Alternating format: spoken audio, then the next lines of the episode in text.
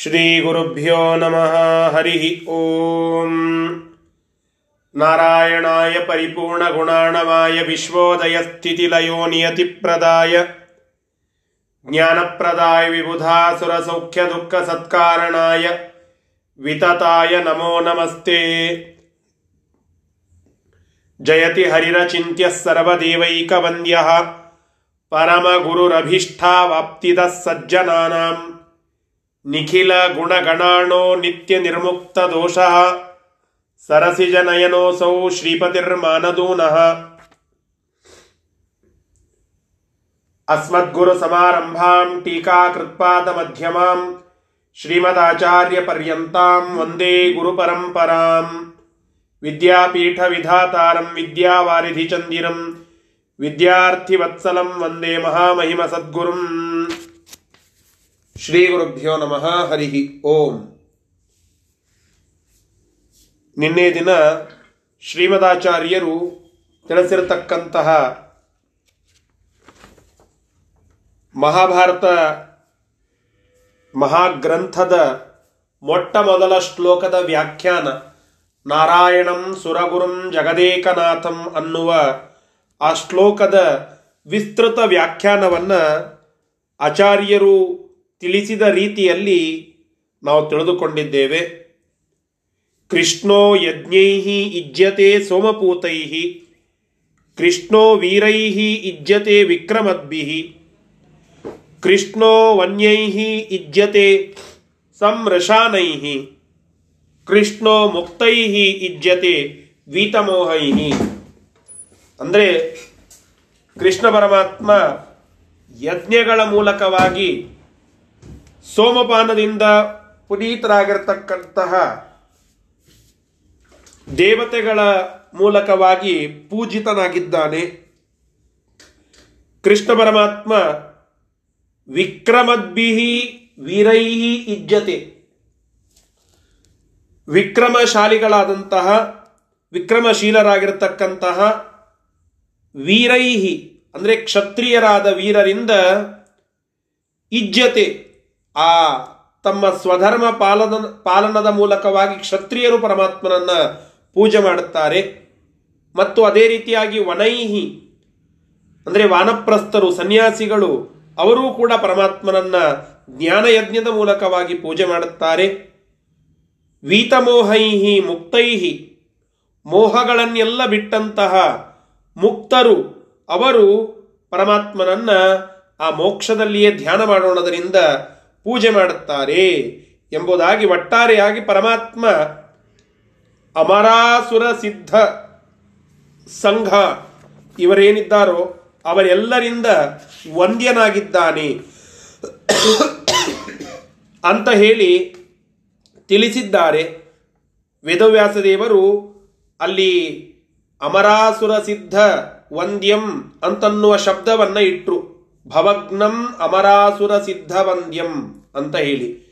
ಅಮರಾಸುರ ಸಿದ್ಧ ವಂದ್ಯ ಹೆಂಗ ಅಂತನ್ನೋದನ್ನ ಆಚಾರ್ಯರು ಈ ಅರವತ್ತೊಂದನೆಯ ಶ್ಲೋಕದಲ್ಲಿ ನಮಗೆ ತಿಳಿಸಿಕೊಟ್ಟಿದ್ದಾರೆ. ಇಷ್ಟು ನಿನ್ನೆವರೆಗೆ ಪಾಠ ಆದದ್ದು. ಇದರ ಮುಂದಿನ ಶ್ಲೋಕವನ್ನ ಇವತ್ತು ತಿಳಿಯಬೇಕು. ಸೃಷ್ಟ ಬ್ರಹ್ಮಾದಯೋ ದೇವಾ ನಿಹತ ಏನ ದಾನವಾಹ? ತಸ್ಮೈ ದೇವಾದಿದೇವಾಯ. ನಮಸ್ತೆ ಶಾಂಗಧಾರಿಣೇ ಪರಮಾತ್ಮನನ್ನ ವಂದಿಸಬೇಕು ಅಂತನ್ನುವ ಒಂದು ವಿಚಾರವನ್ನ ಮಂಗಳಾಚರಣದಲ್ಲಿ ವೇದವ್ಯಾಸ ದೇವರು ತಿಳಿಸಿದ್ದು. ನಾರಾಯಣಂ ಸುರಗುರುಂ ಜಗದೇಕನಾಥಂ ಅಂತೆಲ್ಲ ಹೇಳಿ ಪರಮಾತ್ಮ ವಂದ್ಯನಾಗಿದ್ದಾನೆ, ಅವನಿಗೆ ನಮಸ್ಕರಿಸುತ್ತೇನೆ ಅಂತ ಹೇಳಿದ್ದು.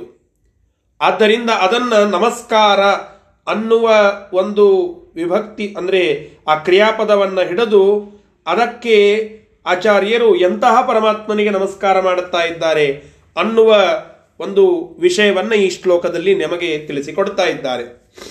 ಬ್ರಹ್ಮಾದಯ ದೇವಾ ಏನ ಸೃಷ್ಟ. ಯಾವ ಬ್ರಹ್ಮಾದಿ ದೇವತೆಗಳು ಕೂಡ ಯಾವ ಪರಮಾತ್ಮನಿಂದ ಸೃಷ್ಟರಾಗಿದ್ದಾರೋ, ಅಂದರೆ ಅವರು ಆ ಬ್ರಹ್ಮಾದಿ ದೇವತೆಗಳ ಸೃಷ್ಟಿ ಆಗಿದ್ದೂ ಪರಮಾತ್ಮನಿಂದ ವಿಭುಂ ಆದ್ಯಂ ಅಂತ ಹೇಳಿದ್ರಲ್ಲ ಆಚಾರ್ಯರು ವೇದವ್ಯಾಸ ದೇವರು. ಆದ್ಯ ಅಂದ್ರೆ ಮೊದಲಿರುವ ಪುರುಷ ಅಂತ. ಯಾರಿಗಿಂತ ಮೊದಲು? ವೇದ ಹೇಳುತ್ತದೆ, ಏಕೋ ನಾರಾಯಣ ಆಸೀತ್ನ ಬ್ರಹ್ಮ, ನ ಚ ಶಂಕರ. ಶಂಕರ ಇದ್ದಿದ್ದಿಲ್ಲ, ಬ್ರಹ್ಮದೇವರು ಇದ್ದಿದ್ದಿಲ್ಲ ಮತ್ತೆ ಯಾರಿದ್ರು? ನಾರಾಯಣನೊಬ್ಬನೇ ಇದ್ದ, ವಾಸುದೇವನೊಬ್ಬನೇ ಇದ್ದ, ಇದು ವೇದದ ಮಾತು. ಈ ವೇದದ ಮಾತನ್ನ ವೇದವ್ಯಾಸ ದೇವರು ಆದ್ಯಂ ಅನ್ನುವ ಶಬ್ದದಿಂದ ಮಂಗಳಾಚರಣದಲ್ಲಿ ಇಟ್ಟರು ಆ ಆದ್ಯಂ ಅನ್ನುವ ಶಬ್ದವನ್ನ ಆಚಾರ್ಯರು ಇಲ್ಲಿ ಅದನ್ನ ಸ್ವಲ್ಪ ವಿಶ್ಲೇಷಣೆ ಮಾಡಿ ಹೇಳುತ್ತಾ ಇದ್ದಾರೆ. ಬ್ರಹ್ಮಾದಿಗಳಿಗಿಂತ ಆದ್ಯ. ಬ್ರಹ್ಮಾದಯ ಸೃಷ್ಟ. ಯಾವ ಬ್ರಹ್ಮಾದಿ ದೇವತೆಗಳೆಲ್ಲ ಕೂಡ ಪರಮಾತ್ಮನಿಂದ ಸೃಷ್ಟರಾಗಿದ್ದಾರೋ ಅಂತಹ ಪರಮಾತ್ಮನು. ಮತ್ತು ಸೃಷ್, ನಿಹತ ನಾಶ ಆಗಿದ್ದಾರೆ ಯಾರು? ದಾನವಾಹ. ಯಾವ ಪರಮಾತ್ಮನಿಂದ ಎಲ್ಲ ದಾನವರು ವಿನಾಶವನ್ನು ಹೊಂದುತ್ತಾರೋ? ಇಲ್ಲಿ ಟಿಪ್ಪಣಿಕಾರರು ಬರೀತಾರೆ, ಸೃಷ್ಟ ಅಂತನ್ನೋದಕ್ಕೆ ಮೋಕ್ಷಕ್ಕೆ ಹೋಗೋದು ಅಂತ ಇನ್ನೊಂದು ಅರ್ಥ ಬ್ರಹ್ಮಾದಿ ದೇವತೆಗಳು ಮೋಕ್ಷವನ್ನ ಪಡೀತಾರೆ. ಹೆಂಗ? ಅಂತ ಕೇಳಿದರೆ ಪರಮಾತ್ಮನಿಂದ ಏನ ಏನ ಸೃಷ್ಟ, ಯಾವ ಪರಮಾತ್ಮನಿಂದ ಬ್ರಹ್ಮಾದಿಗಳು ಮೋಕ್ಷವನ್ನ ಪಡೀತಾರೋ? ಮತ್ತು ದಾನವರ ವಿನಾಶ ಅಂತಂದ್ರೆ ಏನು? ತಮಸ್ಸಿಗೆ ಹೋಗೋದು. ಯಾವ ದಾನವರು ಪರಮಾತ್ಮನ ಅವಕೃಪೆಯಿಂದ ವಿನಾಶ, ಅರ್ಥಾತ್ ತಮಸ್ಸನ್ನ ಅಂಧತಮಸ್ಸನ್ನ ಪಡಿತಾರೋ? ಅಂತಹ ಬ್ರಹ್ಮಾದಿ ದೇವತೆಗಳಿಗೆ ಮೋಕ್ಷವನ್ನು ಕೊಡುವ, ದಾನವರಿಗೆ ತಮಸ್ಸನ್ನು ಕೊಡುವಂತಹ ತಸ್ಮೈ ದೇವಾಧಿದೇವಾಯ ಎಲ್ಲ ದೇವತೆಗಳಿಗೆಲ್ಲ ಅಲ್ಲಿ ಅಧಿದೇವ ಅಂತನ್ಲಿಕ್ಕೂ ಬರ್ತದೆ, ಆದಿದೇವ ಅಂತಂದು ಮಾಡಿಕೊಳ್ಳಲಿಕ್ಕೂ ಬರ್ತದೆ. ಹೀಗಾಗಿ ಎರಡೂ ಪಾಠಗಳು ಕೂಡ ನಮಗೆ ಉಪಲಬ್ಧವಾಗಿವೆ. ಕೆಲವು ಕಡೆಗೆ ಆ ಪ್ರಕಾರವಾಗಿ ಇದೆ. ಇನ್ನು ಕೆಲವು ಕಡೆಗೆ ಕೇವಲ ಆದಿದೇವ ಅಂತ ಬರದದ್ದು ಉಂಟು. ಒಟ್ಟಾರೆ ಅಲ್ಲಿ ಇರುವಂತಹ ಅರ್ಥ ಇಷ್ಟೇ. ಎಲ್ಲ ದೇವಾದಿ ದೇವತೆಗಳಿಗೆ ಸ್ವಾಮಿಯಾಗಿರತಕ್ಕಂತಹ ಶಾಂಗಧಾರಿಣೇ, ಶಾಂಗಧಾರಿಯಾಗಿರತಕ್ಕಂತಹ ಆ ಪರಮಾತ್ಮನನ್ನ ನಾನು ನಮಸ್ಕರಿಸುತ್ತೇನೆ. ತಸ್ಮೈ ನಮಃ. ತೇ ನಮಃ. ಅಂತಹ ಆ ಶ್ರೀಹರಿಗೆ, ನಿನ, ಶ್ರೀಹರಿಯೇ ನಿನಗೆ ನಮಸ್ಕಾರ. ಹೇ ಶಾಂಗಧಾರಿಣಿಯೇ ಅಂದರೆ ಶಾಂಗಧಾರಿಯಾಗಿರತಕ್ಕಂತಹ ಹೇ ಪರಮಾತ್ಮನೇ ನಿನಗೆ ತೇ ನಮಃ, ನಿನಗೆ ನಮಸ್ಕಾರ ಅಂತ ಇಲ್ಲಿ ನಮಗೆ ತಿಳಿಸಿಕೊಟ್ರು. ಪರಮಾತ್ಮ ಬ್ರಹ್ಮಾದಿ ದೇವತೆಗಳಿಗೆ ಮೋಕ್ಷದಾತ ಆಗಿದ್ದಾನೆ. ದಾನವರಿಗೆ ಅವನು ತಮೋ ಲೋಕಕ್ಕೆ ಕಳಿಸುವಂಥವನು ಕೂಡ ಪರಮಾತ್ಮನೇ. ಅಂಧತಮಸ್ಸಿಗೆ ಕಳಿಸೋದು ಕೂಡ ಪರಮಾತ್ಮನೇ. ಹೀಗಾಗಿ ಭಗವಂತ ಸೃಷ್ಟ ಮತ್ತು ನಿಹತ. ಇವೆರಡೂ ಆಗಿದ್ದಾನೆ ಅನ್ನೋದು ಮಹಾಭಾರತ ತಿಳಿಸಲಿಕ್ಕೆ ಹೊರಟಿರುವಂತಹ ವಿಷಯ.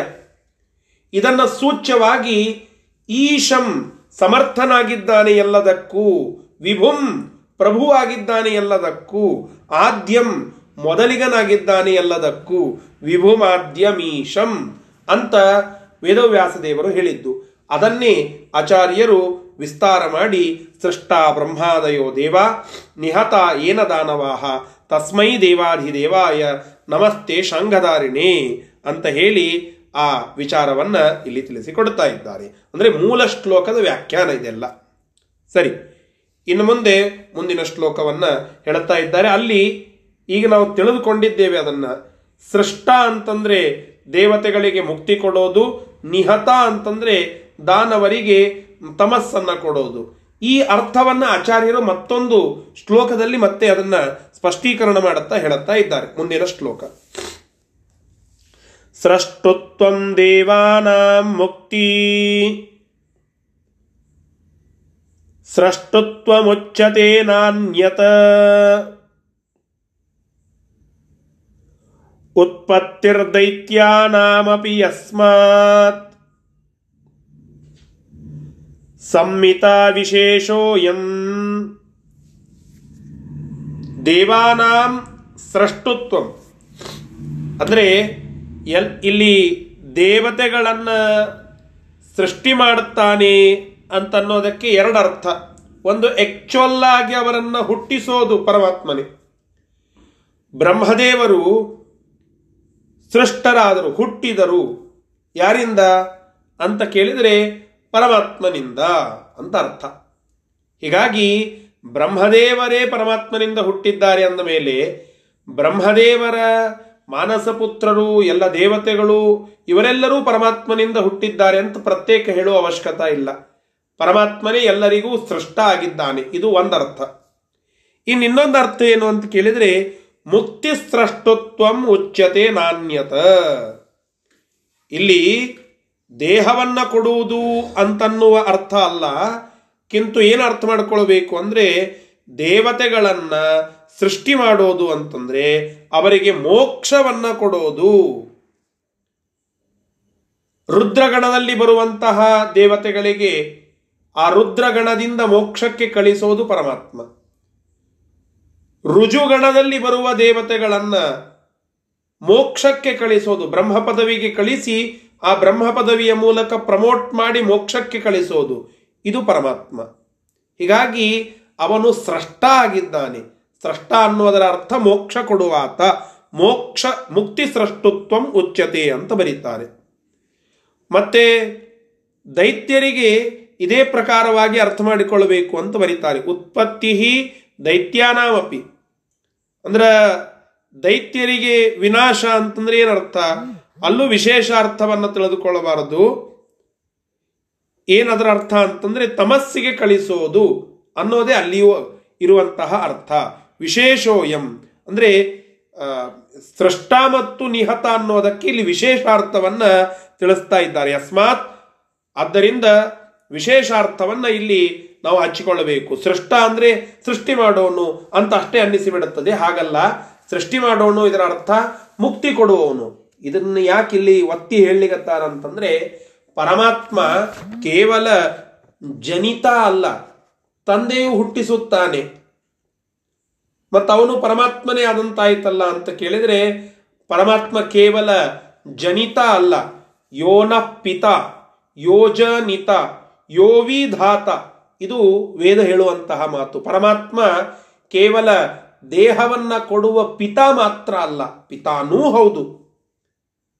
ಜನ್ಮವನ್ನ ಕೊಡುವ ಜನಿತ ಮಾತ್ರ ಅಲ್ಲ, ಜನ್ಮ ಕೊಡುವ ಜನಿತಾನೂ ಹೌದು.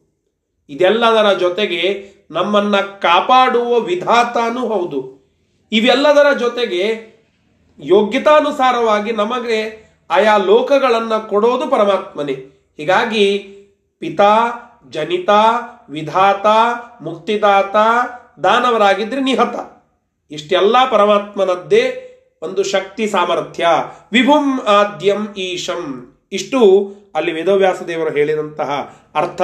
ಅದನ್ನ ಎಲ್ಲಾ ದೇವತೆಗಳಿಗಿಂತ ಶ್ರೇಷ್ಠ ಪ್ರಭು ಸ್ವಾಮಿ ಅನ್ನುವ ಉದ್ದೇಶದಿಂದ ಮುಕ್ತರಿಗೂ ಸ್ವಾಮಿಯಾಗಿದ್ದಾನೆ ಅನ್ನುವುದನ್ನು ತೋರಿಸ್ಲಿಕ್ಕೆ ಈ ಶ್ಲೋಕವನ್ನು ಇಲ್ಲಿ ತಿಳಿಸಿದ್ದಾರೆ. ಇಷ್ಟು ಈ ಶ್ಲೋಕದ ಒಂದು ಅರ್ಥ. ಸರಿ, ಮುಂದಿನ ಶ್ಲೋಕ. ಅಥ ಚ ದೈತ್ಯ ಹತಿಸ್ತಮಸಿ ಸ್ಥಿರ. ನಿಯತ ಸಂಸ್ಥಿತಿರೇವ ನ ಚಾನ್ಯಥಾ.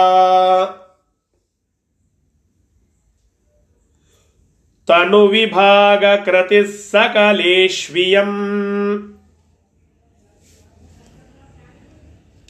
ನಹಿ ವಿಶೇಷ ಕೃತಾಸುರ ದೈತ್ಯಗ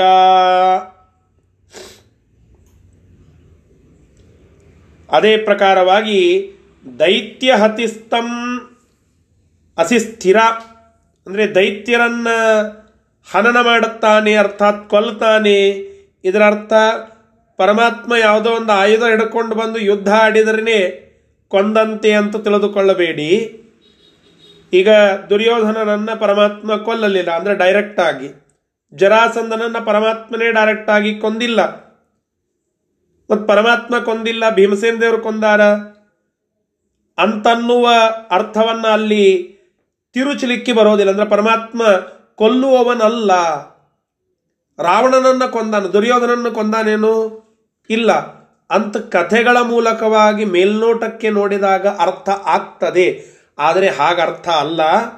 ಪರಮಾತ್ಮ ದೈತ್ಯರನ್ನ ಸಂಹಾರ ಮಾಡುತ್ತಾನೆ ಇದರ ಅರ್ಥ. ದೈತ್ಯರನ್ನ ಸಂಹಾರ ಮಾಡುವ ಶಕ್ತಿ ಇನ್ನೊಬ್ಬರಿಗೆ ಕೊಟ್ಟು ಅವರಿಂದ ಸಂಹಾರ ಮಾಡಿಸಿದರೂ ಅವರು ತಮ್ಮ ಯೋಗ್ಯತಾನುಸಾರವಾಗಿ ತಮಸ್ಸಿಗೆ ಹೋಗುವಂತೆ ಮಾಡುವವನು ಪರಮಾತ್ಮ. ನಿಯತ ಸಂಸ್ಥಿತಿ ರೇವ ನಚಾನ್ಯಥ. ನಿಯಮೇನ ಅವರ ಯೋಗ್ಯತೆಗೆ ಅನುಗುಣವಾಗಿ ಅಂಧತ್ತಮಸ್ಸಿಗೆ ಅವರನ್ನ ಶಾಶ್ವತವಾಗಿ ಅಲ್ಲಿ ಇರುವಂತೆ ಮಾಡುತ್ತಾನೆ. ಸಂಸ್ಥಿತಿ ಏವ ನಚ ಅನ್ಯಥ. ಇದಕ್ಕೆ ಬೇರೆ ಅರ್ಥ ಅಲ್ಲ. ಕೊಲ್ಲೋದು ಅಂತಂದ್ರೆ ಕೊಡ್ಲಿ ಹಿಡ್ಕೊಂಡು ಬಂದು ಕೊಂದ ಖಡ್ಗ ಹಿಡ್ಕೊಂಡು ಬಂದು ಕೊಂದ ಹೀಗೆ ಕೊಂದ್ರ ಮಾತ್ರ ಕೊಂದ ಅಂತ ಇಟ್ಕೊಳ್ಳಿಕ್ಕೆ ಹೋಗ್ಬೇಡ್ರಿ ಎಷ್ಟೋ ಜನ ರಾಕ್ಷಸರಿದ್ದಾರೆ, ಅಸುರರಿದ್ದಾರೆ. ಅವರೆಲ್ಲರಿಗೆ ಪರಮಾತ್ಮ ಅವರ ಯೋಗ್ಯತಾಕ್ಕ ಅನುಗುಣವಾಗಿ, ಯಥಾಯೋಗ್ಯವಾಗಿ ಅವರ ತಮಸ್ಸಿಗೆ ಹೋಗುವುದನ್ನ ವ್ಯವಸ್ಥೆ ಮಾಡುತ್ತಾನೆ. ತನು ವಿಭಾಗ ಕೃತಿ ಸಕಲೇಶು ಎಂ ನಹಿ ವಿಶೇಷ ಕೃತ ಸುರದೈತ್ಯಗ. ದೇಹದ ತನು ವಿಭಾಗ ಕೃತಿ, ದೇಹದ ನಾಶ ಅನ್ನುವಂತಹ ಸಂಹಾರ ಸುರರು, ಈ ಅಸುರರು, ಮನುಷ್ಯರು, ಇವರೇ ಮೊದಲಾದಂಥವರಿಗೆ ಸಕ್, ಎಲ್ಲರಿಗೂ ಕೂಡ ಅನ್ವಯವಾಗುವ ಹಂಗ ದೇವ ದೈತ್ಯರೊಳಗೆ ಸುರ ದೈತ್ಯಗ ದೇವ ದೈತ್ಯ ಮೊದಲಾದಂಥವರಲ್ಲಿನ ವಿಶೇಷ ನಾವು ತಿಳಿದುಕೊಳ್ಳಬೇಕು. ಅಂದರೆ ಸುರ, ಅಸುರ, ಮನುಷ್ಯರು, ಇವರೆಲ್ಲ ದೇಹನಾಶ ಆಗುವಂಥವರೇ ಇದ್ದಾರೆ. ಅದೇನು ವಿಶೇಷ ಅಲ್ಲ. ಆದರೆ ಆ ದೇಹನಾಶ ರೂಪವಾದದ್ದನ್ನಷ್ಟೇ ಮಾಡದೆ ಪರಮಾತ್ಮ ಅವರವರಿಗೆ ಯೋಗ್ಯವಾಗಿರತಕ್ಕಂತಹ ಪ್ರಳಯವನ್ನು ಪರಮಾತ್ಮನೇ ಮಾಡುತ್ತಾನೆ. ಹೀಗಾಗಿ ಸೃಷ್ಟಿ ಸ್ಥಿತಿ ಸಂಹಾರ ನಿಯಮನ ಜ್ಞಾನ ಅಜ್ಞಾನ ಬಂಧ ಮೋಕ್ಷ ಅಂತ ಪರಮಾತ್ಮನ ಅಷ್ಟ ಕರ್ತೃತ್ವ ಅಂತ ನಮಗೆ ತಿಳಿಸಿಕೊಡುತ್ತಾರೆ. ಓಂ ಜನ್ಮಾದ್ಯಸ್ಯ ಯತಃ ಓಂ ಅನ್ನುವ ಸೂತ್ರವನ್ನು ತಿಳಿಸುವಾಗ ಅಲ್ಲಿ ಆಚಾರ್ಯರು ಭಾಷ್ಯದಲ್ಲಿಯೂ ತಿಳಿಸ್ತಾರೆ, ತತ್ವಪ್ರಕಾಶಿಕಾದಲ್ಲಿ ಟೀಕಾಗೃತ್ಪಾದರು ತಿಳಿಸ್ತಾರೆ. ಪರಮಾತ್ಮ ಅನಂತ ಕಾರ್ಯಗಳನ್ನು ಮಾಡುತ್ತಾನೆ ಆದರೂ ಕೂಡ ಅವುಗಳನ್ನು ಒಂದು ಸ್ವಲ್ಪ ತಿಳಿಲಿಕ್ಕೆ ಯೋಗ್ಯ ಆಗುವಂಗೆ ಹೆಂಗೆ ಮಾಡ್ಕೊಳ್ಬೇಕು ಅಂದ್ರೆ ಜನ್ಮವೇ ಮೊದಲಾದ ಎಂಟು ಕಾರ್ಯಗಳನ್ನು ಮುಖ್ಯವಾಗಿ ಮಾಡುವವನು. ಸೃಷ್ಟಿ, ಸ್ಥಿತಿ, ಸಂಹಾರ, ನಿಯಮನ, ಜ್ಞಾನ ಅಜ್ಞಾನ, ಬಂಧ, ಮೋಕ್ಷ ಅಂತ ಹೇಳಿ. ಇವುಗಳಿಗೆ ಸೃಷ್ಟ್ಯಾದಿ ಅಷ್ಟಕರ್ತೃತ್ವ ಅಂತ ಕರೀತಾರೆ. ಪರಮಾತ್ಮ ಸೃಷ್ಟಿ ಮಾಡುವವನು, ಪರಮಾತ್ಮ ಸ್ಥಿತಿ ಮಾಡುವವನು, ಪರಮಾತ್ಮ ಸಂಹಾರ ಮಾಡುವವನು. ಸಂಹಾರ ಹೆಂಗೆ ಮಾಡುತ್ತಾನೆ? ಅಂತ ಕೇಳಿದರೆ ದೇವತೆಗಳನ್ನು ಸಂಹಾರ ಮಾಡುತ್ತಾನೆ. ತಾತ್ಪರ್ಯ? ದೇವತೆಗಳ ಸಂಹಾರ ಅಂದ್ರ ಅನ್ನೋದರ ಅರ್ಥ ಏನು? ದೇವತೆಗಳಿಗೆ ಮೋಕ್ಷ ಕೊಟ್ಟು ಅವರನ್ನ ಪ್ರಳಯ ಮಾಡುತ್ತಾನೆ. ಇದು ತಾತ್ಪರ್ಯ. ಪ್ರಳಯ ಅನ್ನೋದಕ್ಕೆ ಅವರನ್ನ ಕೊಲ್ತಾನೆ ಅಥವಾ ಅವರನ್ನು ಸಾಯಿಸ್ತಾನೆ ಅಥವಾ ಸೃಷ್ಟಿ ಅನ್ನೋದರ ಅರ್ಥಕ್ಕೆ ಹುಟ್ಟಿಸುತ್ತಾನೆ ಅಂತ ಮಾತ್ರ ಸೀಮಿತ ಅರ್ಥ ಮಾಡುವಂತಿಲ್ಲ. ಅಲ್ಲಿ ಅರ್ಥ ಏನು? ಪರಮಾತ್ಮ ಅವರವರ ಯೋಗ್ಯತೆಗೆ ಅನುಗುಣವಾಗಿ ಅವರನ್ನ ಆಯಾ ಲೋಕಕ್ಕೆ ಕಳಿಸ್ತಾನೆ ಎಂಬುದು ಮಾತ್ರ ಇಲ್ಲಿ ತಿಳಿದುಕೊಳ್ಳಬೇಕಾದಂತಹ ಅರ್ಥ. ಇನ್ನ ಇದರ ಜೊತೆಗೆ ಇನ್ನೊಂದು ವಿಷಯವನ್ನು ಹೇಳುತ್ತಾರೆ. ದೈತ್ಯರನ್ನ ಸಂಹಾರ ಮಾಡುತ್ತಾನೆ. ಅಂದ್ರೆ ಅರ್ಥ ಏನು? ಅವರಿಂದ ರಕ್ತ ಬರುವಂತೆ ಮಾಡಿ ರಕ್ತ ಸಿಕ್ತವಾಗಿ ಅವರ ದೇಹ ಬೇಯುವಂತೆ ಮಾಡುವವನು ಪರಮಾತ್ಮ ಅಂತ ಸೀಮಿತ ಅರ್ಥ ಮಾಡುವಂತಿಲ್ಲ. ಅವರ ಸಂಹಾರ ಹೇಗೆ ಆದರೂ ಕೂಡ ಪರಮಾತ್ಮ ಮಾಡೋದು ಅವರನ್ನ ಅಂಧತ್ತಮಸ್ಸಿಗೆ ಕಳಿಸೋದು, ದಾನವರನ್ನ. ದೇಹನಾಶ ರೂಪ ಸಂಹಾರ. ಇದು ಸುರ, ಅಸುರರು, ಮನುಷ್ಯರು ಮೊದಲಾಗಿ ಎಲ್ಲರಿಗೂ ಅನ್ವಯಿಸುವುದರಿಂದ ದೇವದೈತ್ಯರಲ್ಲಿನ ವಿಶೇಷ ಏನು ಅಂತ ಕೇಳಿದರೆ ದೇವತೆಗಳನ್ನು ಅವರ ಯೋಗ್ಯತಾನುಸಾರವಾಗಿ ಮೋಕ್ಷಕ್ಕೆ ಕಳಿಸ್ತಾನೆ. ದೈತ್ಯರನ್ನು ಅವರ ಯೋಗ್ಯತಾನುಸಾರವಾಗಿ ಅವರನ್ನು ಅಂಧತಮಸ್ಸಿಗೆ ಕಳಿಸ್ತಾನೆ. ಇದೇ ನಹಿ ವಿಶೇಷ ಕೃತ ಸುರ ದೈತ್ಯಗ ಅಂತ ಆಚಾರ್ಯರು ನಿರ್ಣಯದಲ್ಲಿ ನಮಗೆ ತಿಳಿಸುವಂತಹದ್ದು. ಇಷ್ಟು ಈ ಶ್ಲೋಕದ ಸಾರಾಂಶ. ಸರಿ, ಮುಂದಿನ ಶ್ಲೋಕ. ತಮಿಮಮೇವ ಸುರಾಸುರ ಸಂಚಯೇ. ಹರಿಕೃತಂ ಪ್ರವಿಶೇಷ ಮುದೀಕ್ಷಿತು.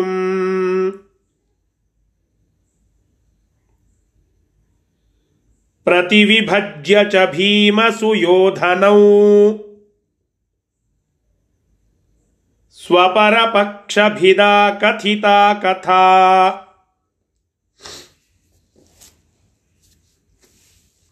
ನೋಡಿ, ತಂ ಇಮಂ ಏವ ಸುರಾಸುರ ಸಂಚಯೇ.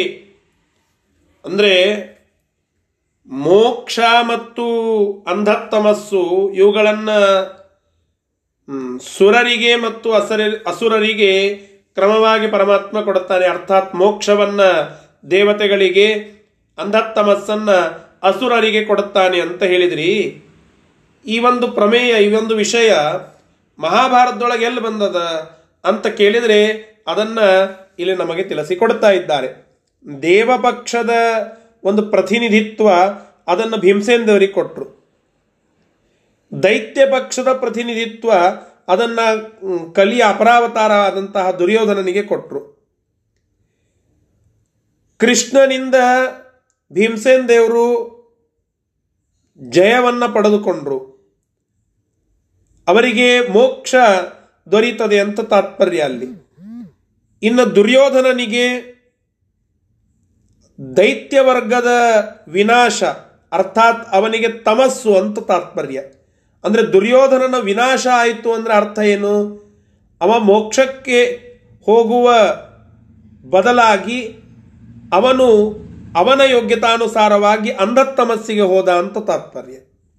ಇನ್ನು ಭೀಮಸೇನ ದೇವರು ಜಯ ಪಡೆದುಕೊಂಡ್ರು ಅಂದ್ರೆ ತಾತ್ಪರ್ಯ ಏನು? ಅವರು ಅವರ ಯೋಗ್ಯತಾನುಸಾರವಾಗಿ ಮೋಕ್ಷವನ್ನು ಪಡೆದರು ಭಗವಂತನ ಸೇವೆಯ ಮೂಲಕವಾಗಿ. ಅಂತ ನಾವು ಅಲ್ಲಿ ತಿಳಿದುಕೊಳ್ಳಬೇಕು. ಇದನ್ನೇ ಸದೃಷ್ಟಾಂತೋ ಹಿ ಭಾರತ. ದೃಷ್ಟಾಂತಪೂರ್ವಕವಾಗಿ ಭಾರತೆ ಭಾರತದಲ್ಲಿ, ಮಹಾಭಾರತದಲ್ಲಿ ಈ ಎಲ್ಲ ವಿಚಾರಗಳನ್ನು ತಿಳಿಸಿದರು. ಪ್ರಮೇಯ ಏನು? ಪರಮಾತ್ಮ ಸುರರಿಗೆ ಮೋಕ್ಷವನ್ನು, ಅಸುರರಿಗೆ ತಮಸ್ಸನ್ನು ಕೊಡುವ ಸೃಷ್ಟ ಮತ್ತು ನಿಹತ ಆಗಿದ್ದಾನೆ. ಎಲ್ಲಿ ಹೇಳ್ಯಾರ? ಅಂತ ಕೇಳಿದರೆ ಭೀಮಸೇನ ದೇವರು ಮತ್ತು ಜೀವರಲ್ಲಿ ಅಧಮನಾಗಿರ್ತಕ್ಕಂತಹ ದುರ್ಯೋಧನನ ಎಕ್ಸಾಂಪಲ್ ಅನ್ನ ನಾವಿಲ್ಲಿ ಅರ್ಥ ಮಾಡಿಕೊಳ್ಳಬೇಕು. ತಮಿಂ, ತಮಿಮಮೇವ ಸುರಾಸುರ ಸಂಚಯ. ದೇವ ದೈತ್ಯರ ಒಂದು ಗುಂಪಿನಲ್ಲಿ, ಸಂಚಯದಲ್ಲಿ ವೇದವ್ಯಾಸ ರೂಪಿಯಾಗಿರ್ತಕ್ಕಂತಹ ಪರಮಾತ್ಮ ಹರಿಕೃತಂ ಪ್ರವಿಶೇಷಂ ಉದೀಕ್ಷಿತಂ. ಉದೀಕ್ಷಿತಂ ಅಂದರೆ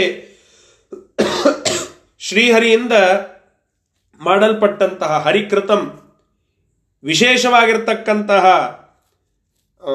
ಉದೀಕ್ಷಿತು, ಚೆನ್ನಾಗಿ ಪ್ರವಿಶೇಷ ಉದೀಕ್ಷಿತು, ಚೆನ್ನಾಗಿ ಈ ಒಂದು ಪ್ರಮೇಯವನ್ನು ತಿಳಿಸಿಕೊಡಬೇಕು ಅನ್ನೋ ಉದ್ದೇಶದಿಂದ ಭೀಮ ಸುಯೋಧನವು ಸ್ವಪರಪಕ್ಷಭಿದ. ಭಿದ ಭೀಮಸೇನ ದೇವರನ್ನ ಸ್ವಪಕ್ಷಭಿದ.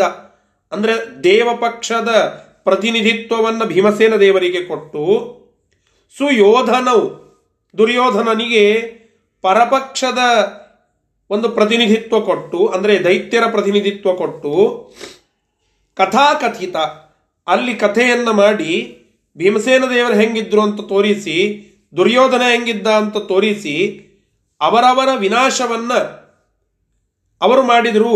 ಅಂದರೆ ದುರ್ಯೋಧನನ ಸಂಹಾರ ಮಾಡಿದ ಭೀಮಸೇನ ದೇವರಿಗೆ ಶಿಷ್ಟ ಆದ. ಅರ್ಥಾತ್ ಮೋಕ್ಷ ಕೊಟ್ಟ ಒಬ್ಬರಿಗೆ ಒಬ್ಬರಿಗೆ ಅಂಧತ್ತಮಸ್ಸಿಗೆ ಕಳಿಸಿದ. ಎಂಬುವ ಕಥೆಯನ್ನ ಮಹಾಭಾರತ ನಮಗೆ ತಿಳಿಸಿಕೊಡುತ್ತದೆ. ಇದರ ಹಿಂದಿನ ಪ್ರಮೇಯ ಏನು? ಪರಮಾತ್ಮ ಸೃಷ್ಟ ಮತ್ತು ಪರಮಾತ್ಮ ನಿಹತ. ಈ ವಿಚಾರವನ್ನೇ ಇಲ್ಲಿ ನಮಗೆ ಮುಖ್ಯವಾಗಿ ತಿಳಿಸಿಕೊಡುವಂತಹದ್ದು ಅಂತ ಹೇಳಿ ಈ ಶ್ಲೋಕವನ್ನ ಇಲ್ಲಿ ನಮಗೆ ತಿಳಿಸಿಕೊಡ್ತಾ ಇದ್ದಾರೆ. ಇಷ್ಟು. ಈ ಪರಮಾತ್ಮ ಸೃಷ್ಟ ಮತ್ತು ನಿಹತ ಆಗಿದ್ದಾನೆ. ಅದನ್ನ ಮಹಾಭಾರತ ಹೆಂಗೆ ತಿಳಿಸ್ತದ? ಇಷ್ಟು ಆಚಾರ್ಯರು ಇಲ್ಲಿ ನಿರ್ಣಯದಲ್ಲಿ ನಮಗೆ ತಿಳಿಸಿರುವಂತಹದ್ದು. ಎಪ್ಪತ್ತು ಶ್ಲೋಕಗಳಾದು. ಎಪ್ಪತ್ತೊಂದನೇ ಶ್ಲೋಕವನ್ನ ನಾಳೆ ದಿನ ಮತ್ತೆ ಮುಂದುವರಿಸೋಣ. ಇವತ್ತೊಂದೇ ದಿನ ಎಂಟು ಹದಿನೈದಕ್ಕೆ ಪಾಠ ಇತ್ತು. ಎಂಟು ಹದಿನೈದರಿಂದ ಕೇವಲ ಅರ್ಧ ಗಂಟೆ ಮಾತ್ರ ಪಾಠ ಹೇಳಲಿಕ್ಕಾಯಿತು. ನಾಳೆ ಪ್ರಾಯ ಏನೂ ತೊಂದರೆಗಳಿಲ್ಲ. ಹೀಗಾಗಿ ನಿರ್ವಿಘ್ನವಾಗಿ ಯಥಾ ಪ್ರಕಾರ ಎಂಟು ನಲವತ್ತಕ್ಕೆ ಪ್ರಾರಂಭ ಮಾಡಿ ಮತ್ತೆ ನಲವತ್ತು, ನಲವತ್ತೈದು ನಿಮಿಷಗಳ ಕಾಲ ಪಾಠ ನಾಳೆ ಆಗ್ತದೆ. ಹೀಗಾಗಿ ಎಪ್ಪತ್ತೊಂದನೇ ಶ್ಲೋಕದಿಂದ ನಾಳೆ ಪಾಠ ಮುಂದುವರಿಯುತ್ತದೆ. ಶ್ರೀ ಕೃಷ್ಣಾರ್ಪಣ ಮಸ್ತು ಹರೇ ನಮಃ.